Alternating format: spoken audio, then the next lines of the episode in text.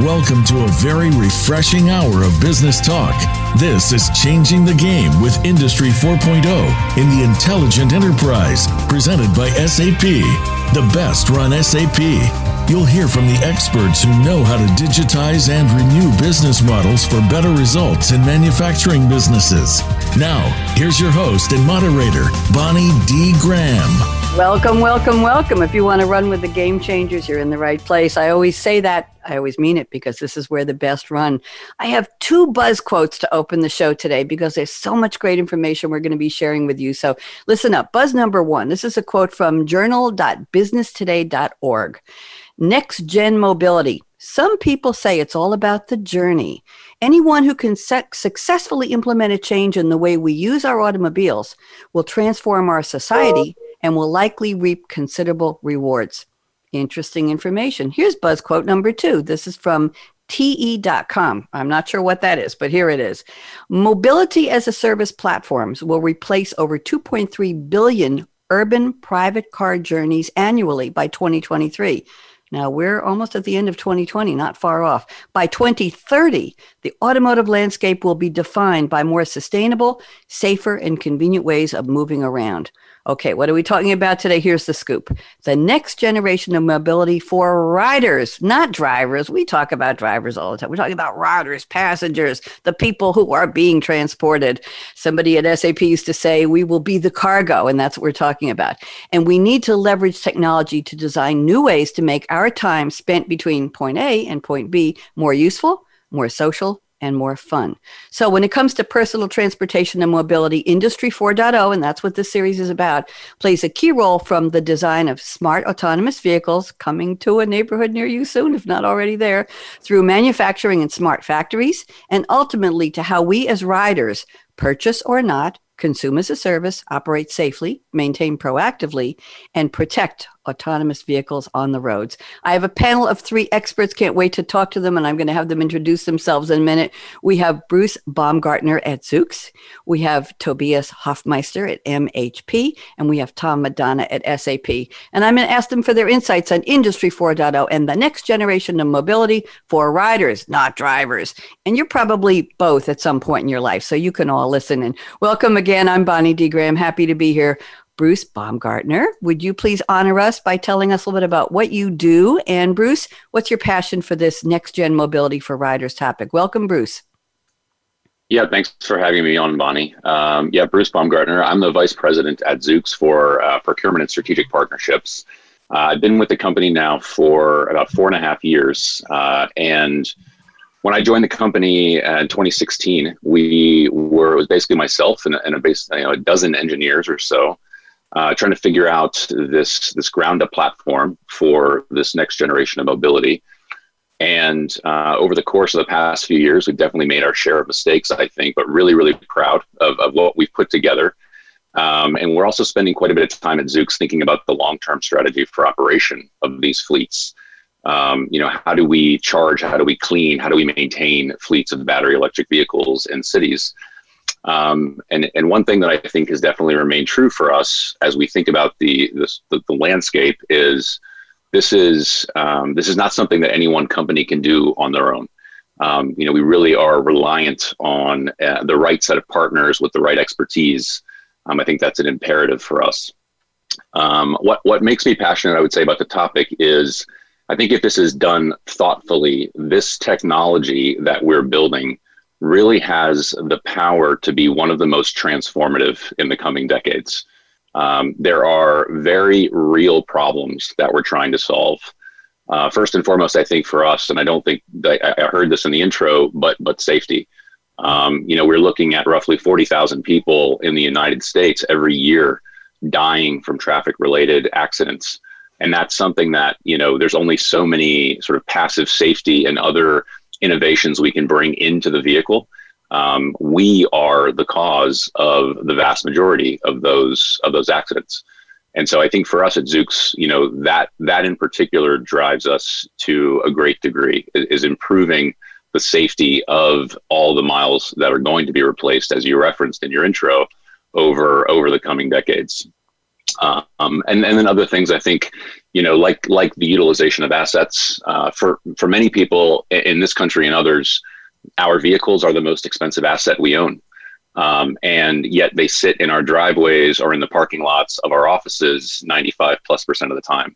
Um, so how can we, you know, how can we change the utilization of these assets that we're designing and building over time, and and bring that shared that shared mobility aspect, especially to dense urban areas where there is that demand.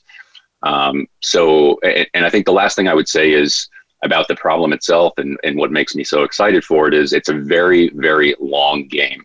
So we at Zoox have been working on this since 2014. Um, and other companies certainly have been in the game for, for many, many years. Waymo, of course, has been in it for, for a decade plus.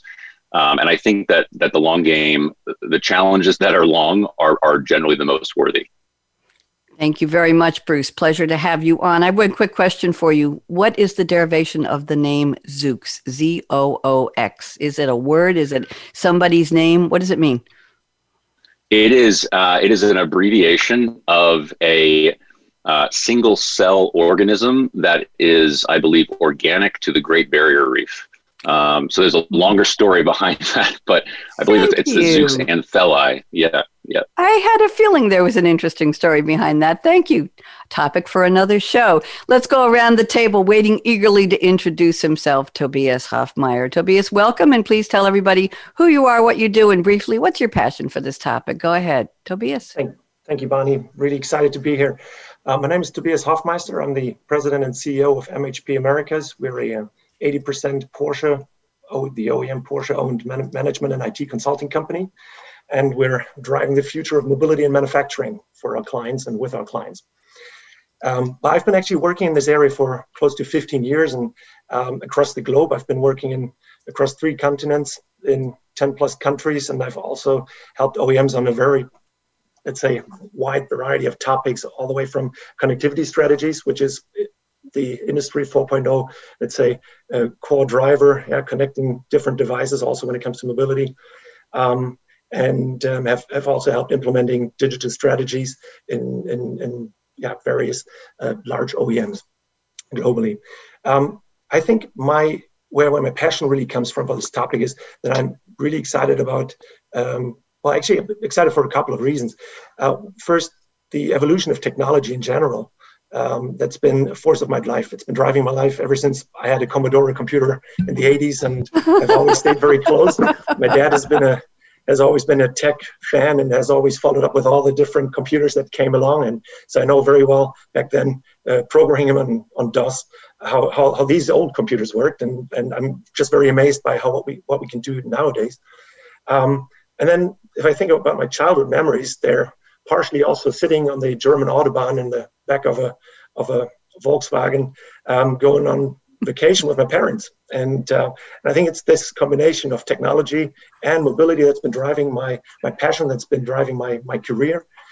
Ever since I did an internship with an OEM about 20 years ago in Mexico, until this date where we're helping with my company and with my 70 people here in the US and 3,000 people that we have globally on a large variety of topics in mobility, in connectivity, and uh, Industry 4.0 in general.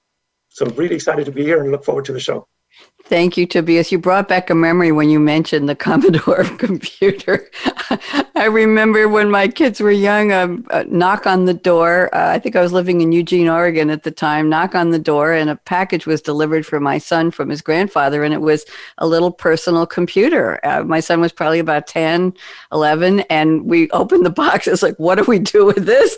And and my son embraced it, and, and we figured out what it was. And uh, it, it just was interesting going back back in time to see where we've come tech wise over the years. So thank you for th- thank you for that memory, the start of something big. I appreciate that. Tom Madonna is waiting patiently. Tom, I always say that about my third guest, and sometimes I say I'm not patient. I can't wait to get on here. So Tom, you and I know each other well. You were on another show with me yesterday, and I'm very happy to have you here two days in a row with me. So Tom Madonna, I'll say to you, in case there are maybe 5.6 people around the world who don't already know who you are, why don't you speak to those people and tell them what you do, and equally with your other with your co-panelists, what's your passion for the topic? Welcome, Tom. Thanks, Bonnie. Good morning, everybody. Tom Madonna. I am a uh, industry executive advisor with SAP. spent uh, some 30 years in the industry and 25 in, in manufacturing, 23 or so uh, using the product and uh, in the ecosystem. So ultimately, been doing consulting and implementations for, for quite a while. I date myself, but uh, you know, my first uh, gig was actually implementing R2 and, and pulling it off onto R3. So passion for this particular topic goes back to just the ability and something that Tobias brought up in regards to the conversation around technology. I mean, I, I, I, I, go back to my first computer being an XT and having two floppies to my first luggable. You know, everybody used to call the uh, the Compaq luggable with the uh, the six and a half inch screen, or four and a half inch screen that was orange. So uh, technology has moved from you know being something that's sitting on someone's desk to implementation and, and integration into the automobile. And I think as you start to see the new technology, the new things that are out there with safety, with execution, with info systems. Um, the next obvious piece is, is actually looking at the AV.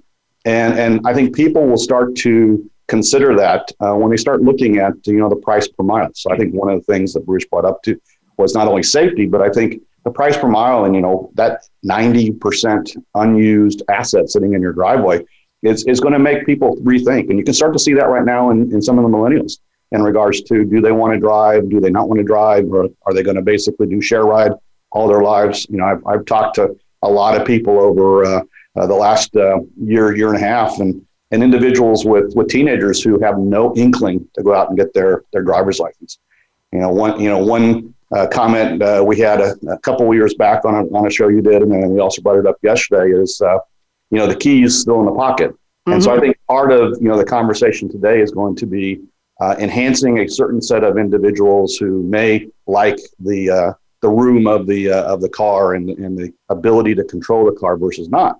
But as you start to look at all the situational uh, uses of the tool, situation uses of, of what's going to happen with, with AV, uh, I think a lot of it is going to come down to convenience, uh, cost, mm-hmm. and then obviously you know the big thing in regards to safety and liability are obviously two or three of the big things coming up but passion technology is it and you know basically putting a platform out there for our, our clients to actually use and to integrate and to extend within the supply chain uh, or across their their enterprise is definitely you know part of that passion Thanks, Thank Bonnie. you. Thank you very much, Tom. Very interesting. You mentioned about millennials not wanting to own cars, and the question is, if you don't want to drive, how do you choose to be driven? Isn't that really what it comes up?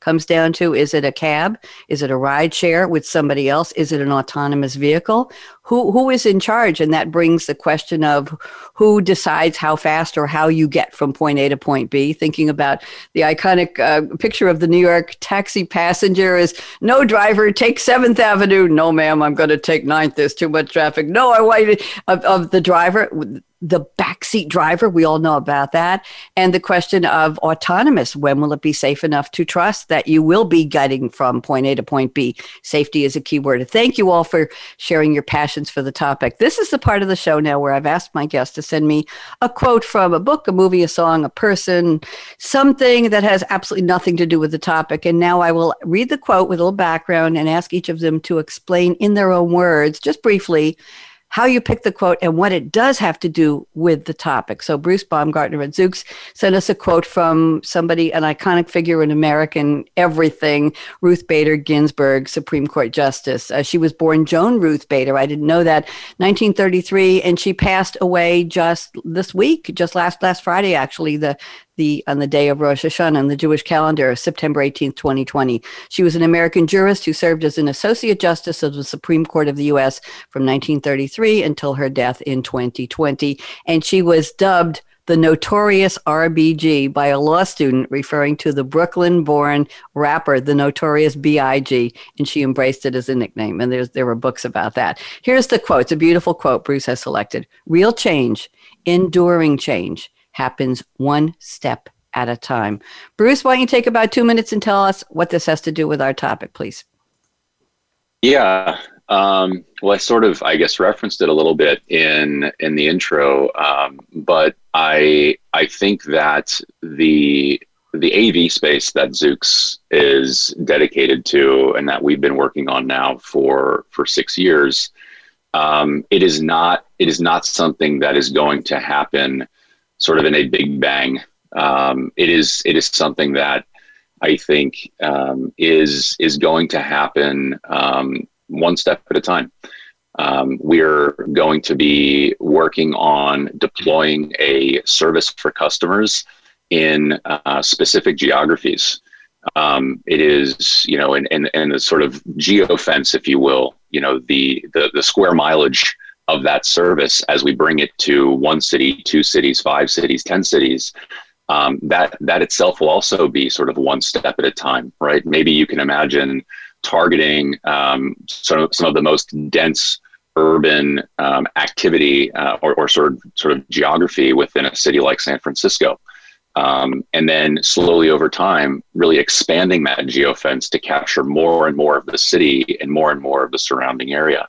Um, it's uh, you know the technology is also something that when you look at different geographies, whether that's different geographies within the U.S. or you start expanding your view and you start looking internationally, um, these these algorithms that we're that we're working on to essentially replace the human driver along with very sophisticated sensing and computing and controls technologies um, they're going to have to adapt to each of these different geographies and that that also takes time so it's not as if we you know we saw not only if we solve the problem in the us and we solve it for san francisco that we've necessarily solved it perfectly for every large, medium, small size city across the country, let alone if we jump over to London and we jump over to Paris and we, you know, if you go to India or if you go to Asia, um, there's there's going to be nuances as we deploy the technology.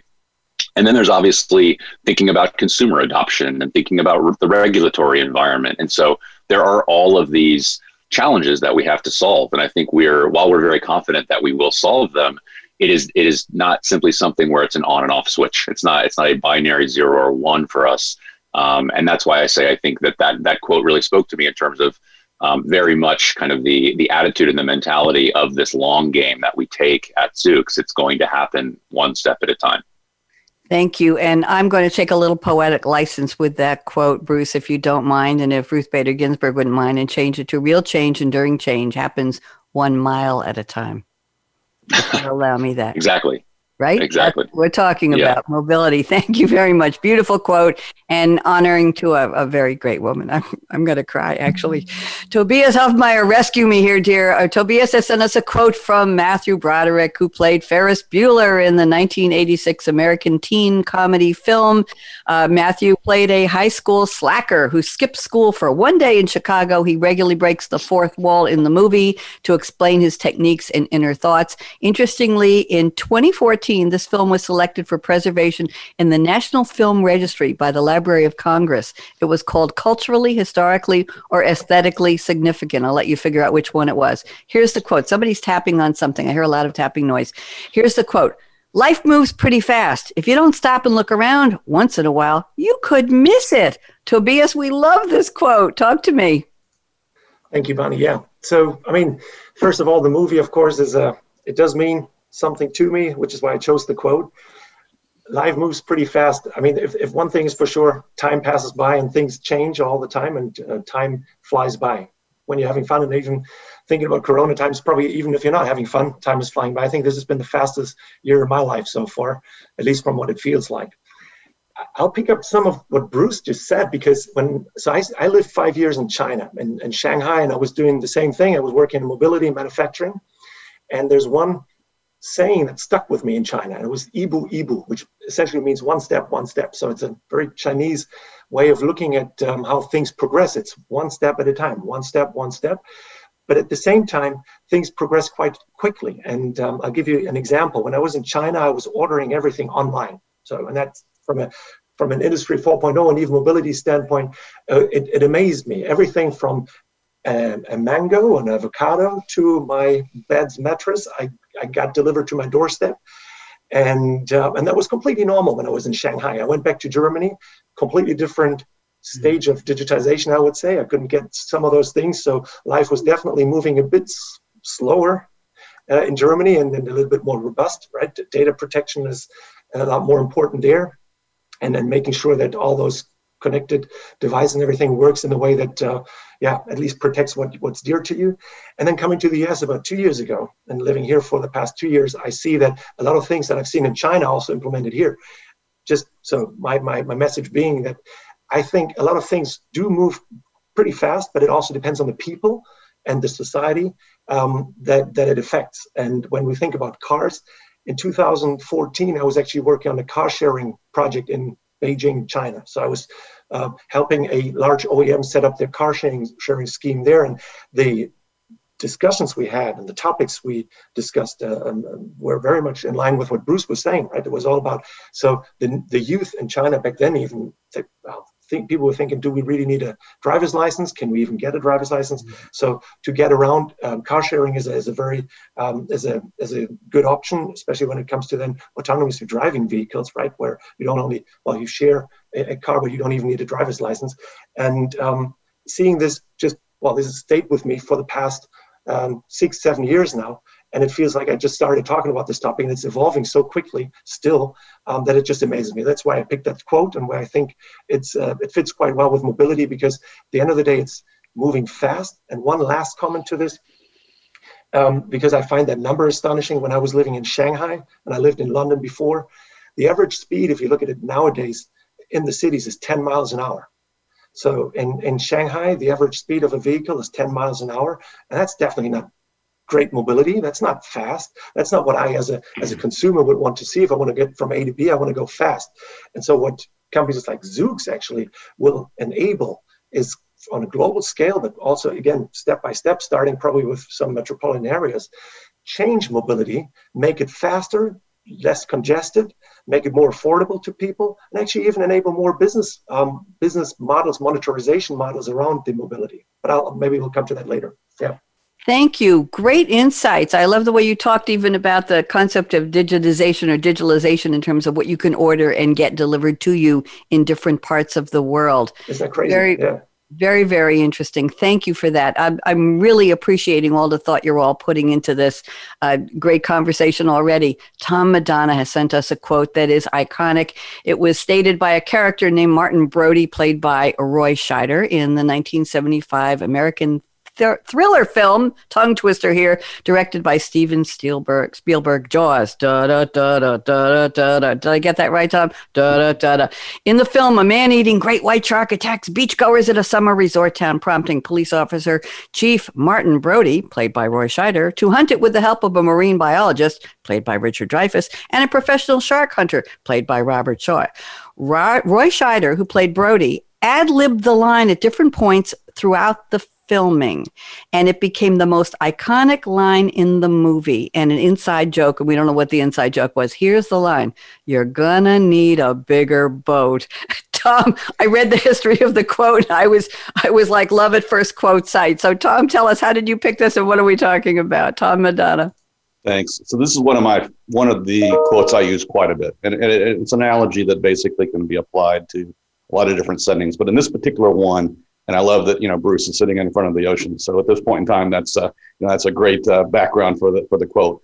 But as you start to think about it, yes, it's going to be step by step. It's going to be one thing at a time. But at the end of this, you're going to have something come up. You know, you're going to have something big come up. You're going to have a, a movement that needs to occur. This is going to be, uh, you know, impacts to the, the, the actual rider, impacts to the infrastructure, impacts to uh, insurance impacts to supply chain. We're going to need more people basically providing more value and more components to actually build these vehicles. So uh, a bigger boat is uh, is something that the the industry and something that this particular platform is going to need at some point in time. So you know we, we might be trolleying around in a small boat now, but at the at the end of the day, we're going to need a bigger boat with uh, a lot more people in it and a, a lot more execution so yes, the quote is used, and and, and I love it. movie is uh, is thirty no, actually forty five years old uh, this year, um, and uh, is still a classic. So thanks for uh, you know adding to it.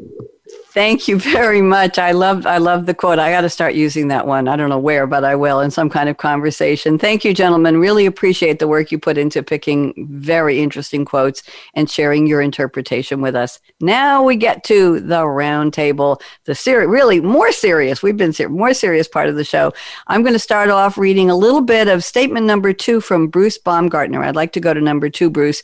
I'm going to read a little bit because you put a lot of work into it. It's long, and I want to read just the first couple of sentences Bruce, I'll ask you to expand it for about two minutes, and then I'm going to invite Tobias Hoffmeyer to come in. And Tobias, I'll ask you to agree or disagree. Don't be afraid of Bruce. You're, you're allowed to disagree if you want to. It's okay. He will smile, I promise. There we go. We got a smile from Bruce. And then I'll invite Tom to come in and agree or disagree with Bruce and or with Tobias. And then we'll finish that one up, and I'll pick a statement from Tobias, go around the table, one from Tom. So here we go. Here's what Bruce Baumgartner at Zoox told me before the show. He says, companies seeking to revolutionize mobility through the development of complex software, sensing and or computing solutions intending to replace the human cannot do so alone. And here's what I want you to talk about. Bringing the robo taxis of the future to market will rely on the countless years of proven engineering and industrial expertise of key partners and suppliers. So you can go anywhere where you want with this.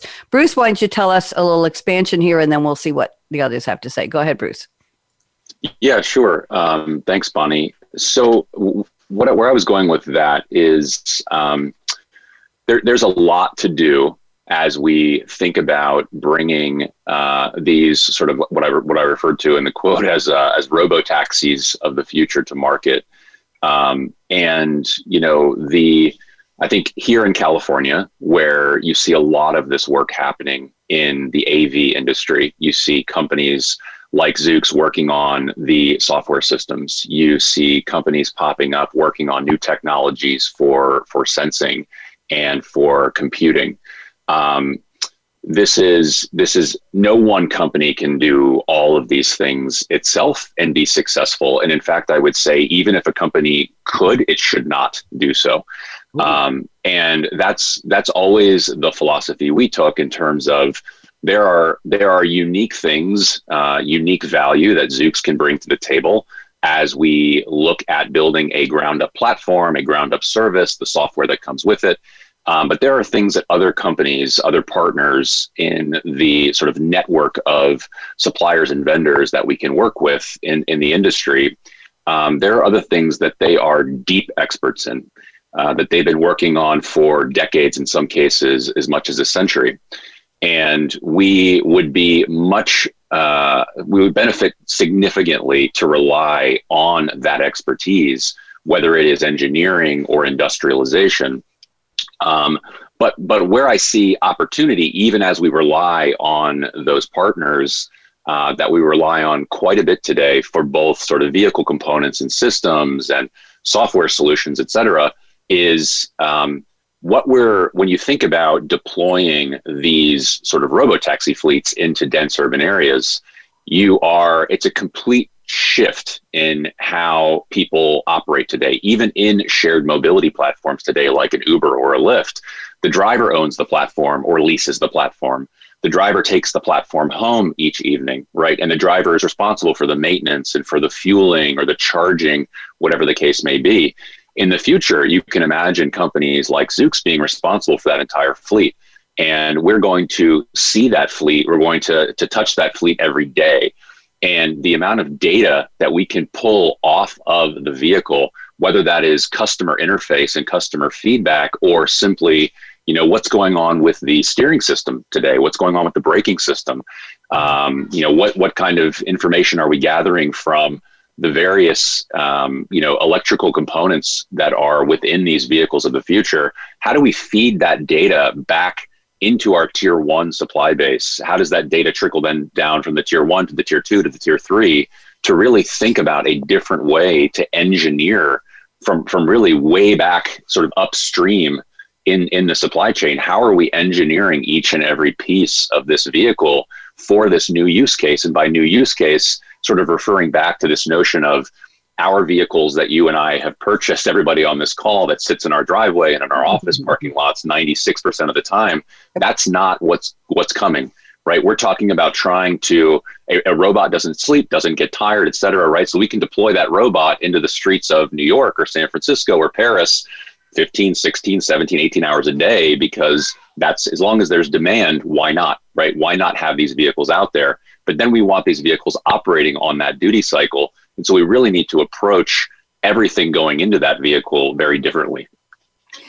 Thank you, Bruce. Very interesting concepts there. Tobias Hoffmeister at MHP. Please comment. I'd love for you to agree or disagree. We want to know what's your POV on what Bruce shared. Go ahead, Tobias. Yeah.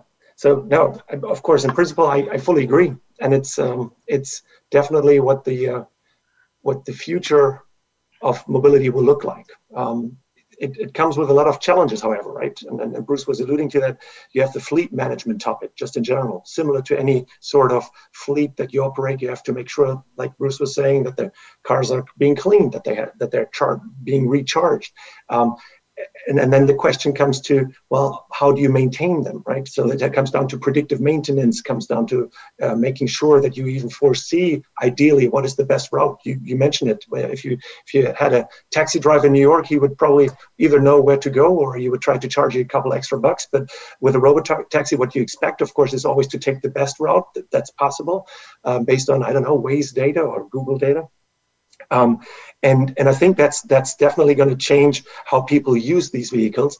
Um, we've, if you take this thought even one step further into innovation and into what's possible, uh, we're, we're, currently discussing with a large healthcare company or healthcare provider on additional services that you can then offer, right? If you have a robo taxi, if you have somebody who sits in a taxi or in a, in a, in a vehicle for a certain amount of time, there's of course a lot of new things that you could do. I mean, first of all, in Corona times, you could hold a conference, a business telco um, while driving. So that's something that you could offer on the go. But you could also think about healthcare, i.e., um, having a robotaxi go to elderly people, pick them up, drive them to a doctor's, um, pick them up again, or even have something installed in the vehicle where you, for example, take blood um, while you're there, or, or at least do some certain testing at the at the person's doorstep, and then you transport the the blood or the samples back to um, a, a, central location. So those use cases they will completely transform our our society. Um, what's interesting though, where I where I often tend to disagree a bit with those that are super innovative and, and forward thinking is that I do think this will all take a lot of time. Um, I was at CES this year in, in January, and it was one of the last bigger events that I went to.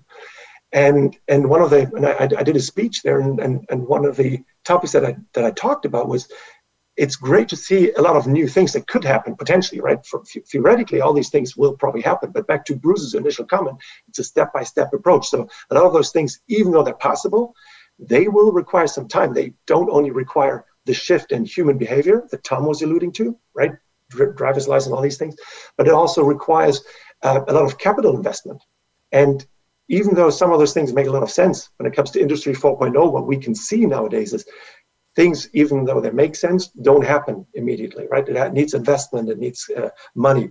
And, and that's where I'm so excited with Zoox because they're focusing. They're focusing on a certain specific piece of, um, of, of, of, this whole challenge. And then they they found an excellent way of solving it and, and are pushing that forward what we're talking about here is though an ecosystem of a lot of things, right? Uh, where also mm-hmm. data plays a big role. Um, and the question is, how do you use that data? When, when, when, when talking about charging, when talking about those brake systems, um, it's very clear. The more data they have, the better your prediction, your analytics will get.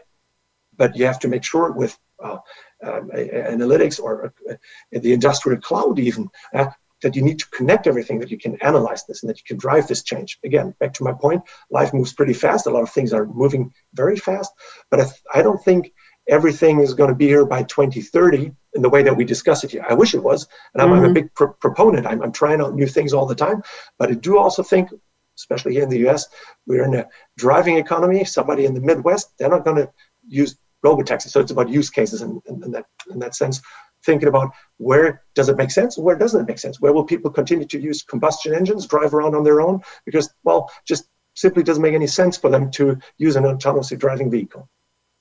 Interesting. So we before we were talking about the the delivery of things through digital purchases, online purchases to different countries, and now we're talking about use cases by region, maybe mm-hmm. even Tobias by neighborhood, by community. What what do these people want? What is their lifestyle? How fast can they embrace the vision of companies that are trying to do good and make changes, but it has to be adopted before it's adapted. Very interesting. Tom Madonna, we'd love to get your thoughts on this. Good topic going around the table. Tom? But love comments by both both of the of the speakers. Yep. I think the one thing that's kind of common across this, not only with the use case internally within Zoox, but also the external use case that uh, is going to be transparent, is data is the new currency. So you start to talk about how that data is going to be applied internally to the actual platform, how it's going to be supplied up and down their supply chain. Secondarily, you could look at how it could be applied outside. So let's talk, you know, what you can do with the data. Can you sell it to the municipalities in regards to keeping up the roads? Can you sell it to the municipalities in regards to, you know, traffic signals and execution? You know, there's a lot of different use cases that will monetize, you know, the platform itself. But as you start to look at the execution, yes, it's going to take steps, as it's been already talked about. There are going to be pieces that will move quickly. There will be pieces that will move slower. But in general, use cases will get down, could even get down, money to the to the individual person. Mm-hmm. You know, uh, this particular person at this particular income and this particular uh, you know municipality and this particular uh, time of the day or this particular time of the week wants to do this. So therefore, now you're putting that fleet uh, unit somewhere close that you know they pick the phone up or they use the app. It's there. You know, it's there in, in, in seconds because of, of the use case and, and and they're paying for that convenience. So there's a lot of different ways in regards to these use cases uh, can be can be looked at. The monetization of the use case and then how that data is going to flow both upstream, downstream, uh, customer data, employee data, and then how mm-hmm. uh, you know the uh, the customers will apply to it. So great conversation.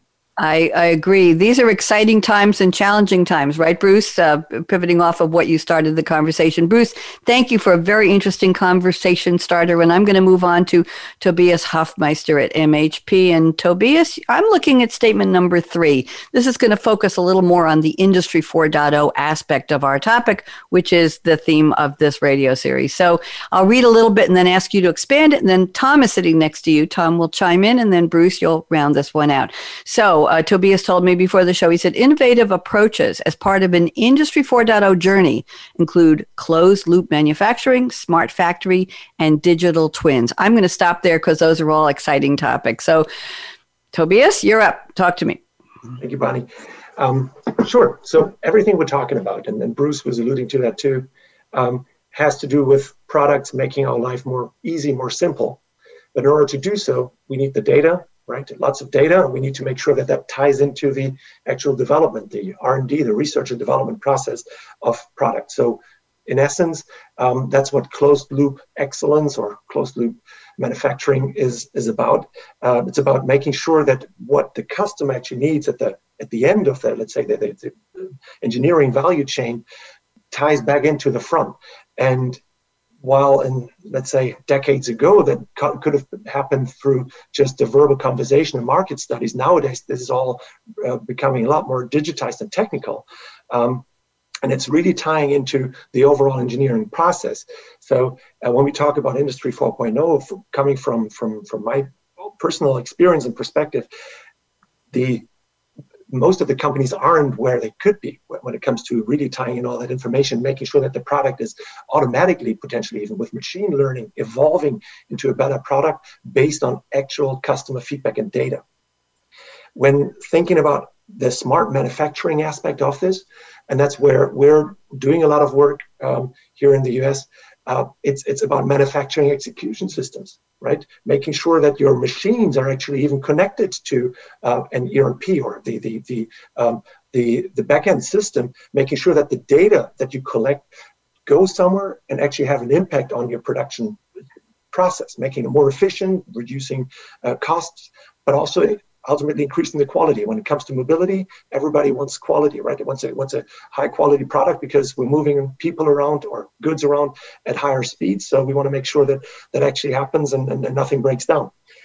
I, I always listen to Scott Price. He's the, he, he used to be the um, head of strategy at UPS until late, um, um, and, and is now running the international business. But it's always absolutely fascinating to see what they are doing in the logistics space yeah? And for me, connecting this manufacturing with the logistics, tying it all back in into the design process. Mm-hmm. That's what Industry 4.0 is, is, about, and that's where it drives a lot of value. Um, and and as a last point, one thing that I that I just want to want to add is interest. The interesting piece is you have some companies like like a Zoox, let's say, who are doing all those things in the best and, and right possible way and very much at the forefront of technology. But older companies who already have their production facilities all set up, there it's all about use cases, right? So it's it's not as easy that they wake up one morning and say, well, now let's let's go into closed loop manufacturing uh, and and using right a, a, digital copy of their product in order to uh, simulate certain things mm-hmm. but it's it's they they would have to start with a proof of concept or MVP, start with little steps, baby steps, back to my Ibu Ibu, the one step approach, and, and, and doing that, and then driving the overall journey from there. And I'm sure Tom has has a lot more to say on this because he's been doing this for many years. But um, and such like myself, my clients, what what they usually tell me is, yes, this is all great, but give me one specific example how we can change our overall production process and how we can tie things back in or how we can digitize certain touch points in order to drive um, digitization, right? Step by step. Thank you, Tobias Hoffmeister. Tom, Madonna, you've been summoned by Tobias. I'm going to let you add, uh, agree or disagree. I think I know where you're going to go with this. Tom, talk to us, please. I, I agree. And I think part of the direction for closed loop, part of the direction with uh, a faster turnaround is to reduce uh, quality issues, bringing the customer value and the customer experience a higher pace. I mean, if you think about some of the studies that are out right now uh, that some of the OESA uh, members have put together in regards to customer experience, keeping the customer and making sure your your things and your your quality and your engineering are up to speed. I think back to a first of a kind implementation I did back in the 2000s where we were taking one of the OEMs uh, from somewhere between 290 days of finding a defect and then therefore uh, determining what a root cause was, a determination, and then doing a recall. You know, so two, you know, basically two thirds, three three fourths of a year to basically come up with that. Uh, the system that got put in basically reduced that down by almost 120 days. Now let's talk about what happens with 4.0. Let's talk about how that data. Let's talk about the algorithms that we put in in regards to the sensing you know, could you turn around a, a, a change uh, in, in days uh, or hours and, and therefore uh, move things forward? As you start to think about Zoox and, and AV and you start thinking about, you know, a transistor or a solid state component as compared to a moving part, there's going to be an easier way to switch those things out. So as, as Bruce alluded to earlier, if, if you're using that particular uh, vehicle 16, 18 hours a day, what happens during the, during the six, eight, 10 hours it's sitting off? And can those things instantaneously uh, find a particular defect, uh, turn around uh, input to it, and then basically do a 3D printing and put the new c- component directly back in. You know, yes, I'm thinking, and yes, we're not talking about the Jetsons, but at this point in time, you start to think about that. The, the time that it takes from the finding the root cause to the time you actually come up with a solution, there's millions of dollars there for these manufacturers in regards to it. Because you know, if you can pinpoint it down to 10 vehicles that came off of a line yesterday, as compared to a million that came off the line over the last six straight weeks, big, huge impact. Let's talk about the customer experience that goes with that. You talk to the one customer that has to bring his vehicle, and compared to the million customers that you basically say, "Oh, by the way, when you're in next time, let's talk about you know fixing the following uh, service bulletins or, or execution." So Tobias basically brought it up, and it was it was a good point. But again, it's time is, is going to be the value there and the execution, and, and be able to do the root cause quickly, uh, turn around a solution quickly, and then bring it. That's closed loop. That's manufacturing, and that's going to take a platform of completely integrated suppliers with a structure that basically is picking up sensors instantaneously on the vehicle, transmitting them back, and then moving forth. I mean, last quote I think I, I saw coming out of uh, Industry Week uh, 1.5 trillion transactions, data executions come off of a vehicle per second in today's world. What does that really mean? And, and can those particular OEMs build out something that's going to respond to that? It's not going to be a human interaction. It's going to be some sort of algorithm in regards to taking the IoT data, analyzing it, putting it back for use. And it's going to take a platform that has that data in it, that that data can basically be analyzed and, and used. So again, great concept, great point. Tobias, appreciate it. Bruce? Bruce, you're up. Talk to us.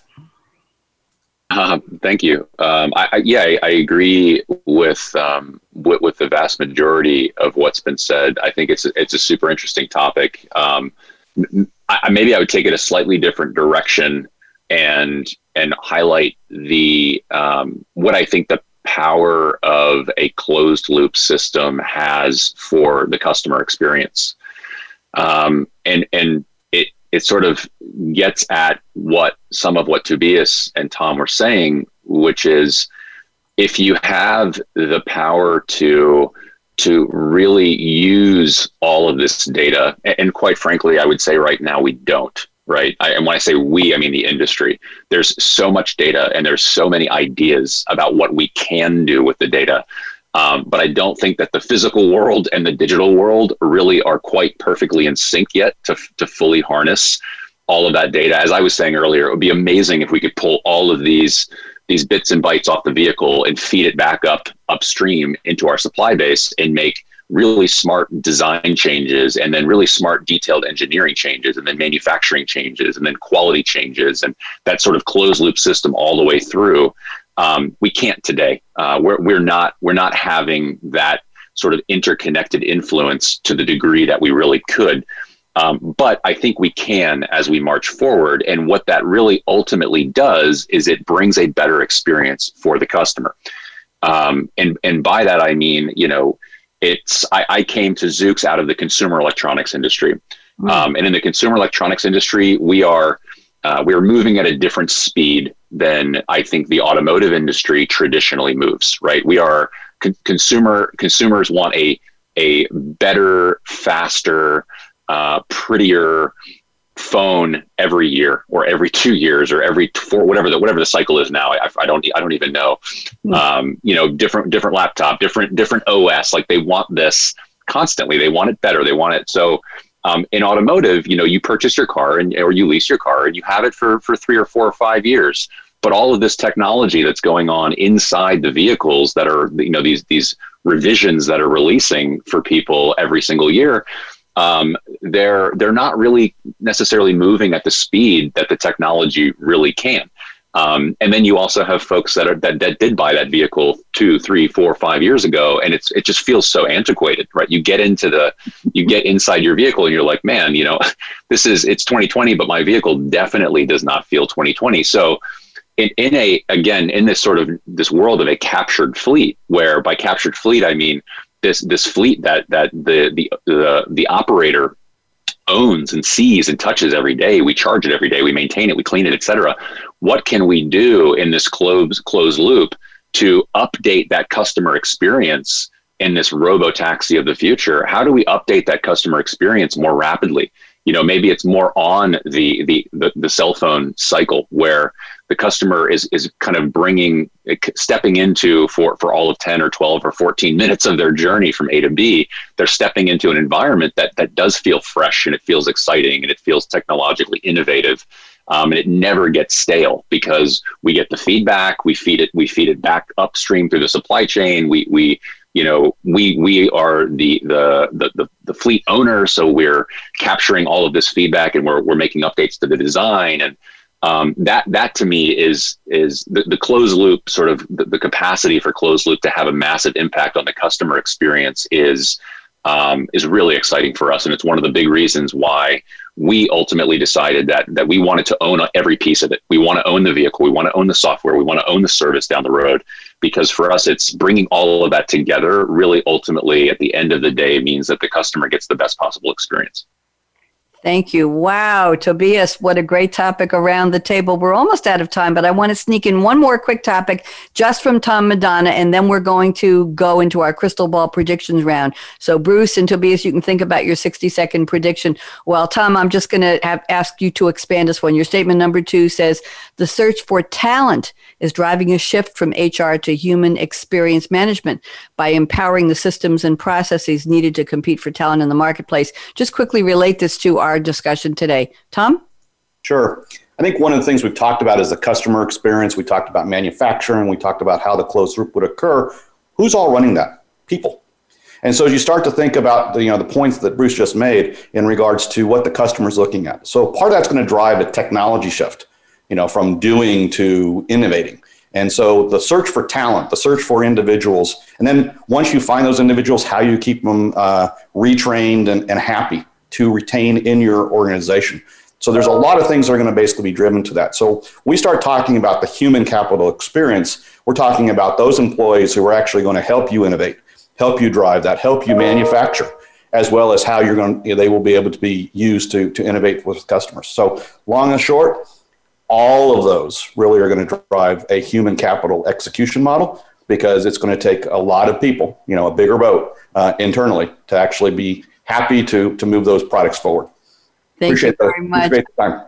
You know what? I, I feel like we needed about three hours for this topic. The three of you are so packed with great information and insights. I, I feel like I've just taken a course in Industry 4.0 and mobility for riders and for everybody. I can't thank you enough. Really dynamic. But before we go, we've got to get to our crystal ball prediction 60 seconds each.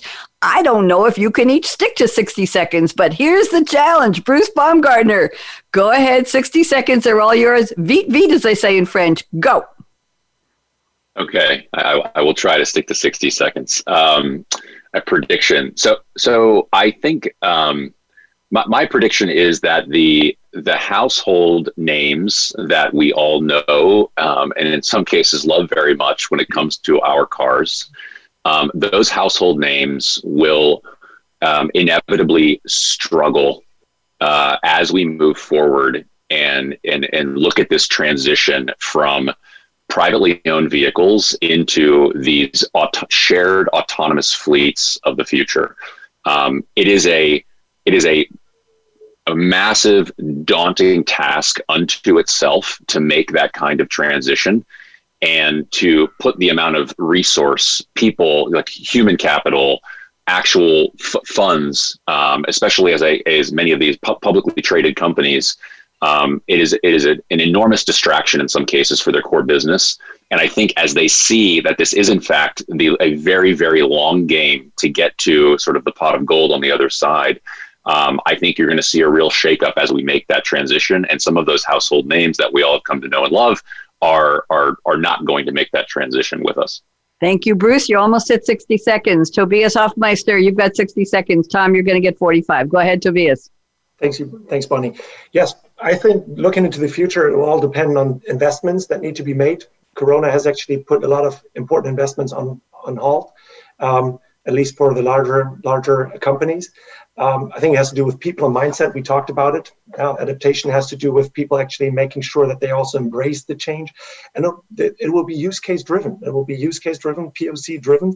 And I think the, the companies that will succeed, they will succeed because they're uh, leveraging the right partnerships, the right companies that they work together with. And I think it will be platform driven. So the data topic, everything we talked about, it'll be not one single company will be able to solve all, but it will be those that embrace the change. Um, it's almost a hygiene factor that they need to do this, but that they embrace platforms and partnerships. They will be the ones that will succeed and who will be strong. And not everything will change at once, but in, in the, over the next years, we will see continuous ongoing change. Thank you. Tom Madonna, almost 60 seconds. Go. I'll, I'll, use one of your favorite quotes from David Bowie changes. so at this point in time, I predict change. At this point in time, I think everything we've talked about today everything that's been discussed, the topics, the derivations, the tangents, have all been one driving piece change. Thank change you. to the driver, change to the rider, change to the industry. So I think as we start to see and start to predict out, uh, change is there. So, you know, the platforms we have today may not be the platforms we have tomorrow. There'll be changes, there'll be reiterations of those. Um, you know, who's to say that the AV doesn't become flyable? So let's you know talk about whether or not you want to have uh, flying personal AV uh, you know aircraft versus uh, going on the ground. If you want speed, can you get somewhere faster in the air? So I think change is going to be there, and I think the, those companies that are you know younger, uh, you know, have an ability to change faster than the companies as Bruce talked about. In regards to those that are older, may have a, a longer piece, but again, change. Thank you. Ch-ch-ch changes, turn and face the strange. And I think that's one of Judy Cubis's favorite quotes. Everybody give a round of applause to Judy Cubis at SAP for putting together and helping with this show. Judy, marvelous selection of panelists. I can't thank the three of you enough and everybody in the background. And Richard Howells and Diane Pickett sponsored this this series. I think this is episode 12. I think this is wrapping up the series for the season, but I'm hoping they'll do one more extra episode in a couple weeks. So I want to say thank you to all the people behind the scenes, including Aaron Keller. He calls himself my sidekick. He's my engineer extraordinaire. Thank you, Aaron, very much. And thank you for all the people from Zoox and MHP and SAP who were lurking in the background here on Zoom. So here's my call to action and how appropriate for the show. Fasten your seatbelt. What are you waiting for? My car is getting two months to the gallon. How's yours doing? Go out and be a game changer today, just like Bruce Baumgartner at Zoox. Thank you, Bruce. Just like Tobias Hoffmeister at MHP, a Porsche company. Thank you, Tobias and Marcus and all the people who worked with you to do this. And Tom Madonna, can't thank you enough. Two days in a row. I'm so lucky to talk to you. Everybody over and out. Be safe, be smart, be savvy, be well. Talk soon. Bye bye.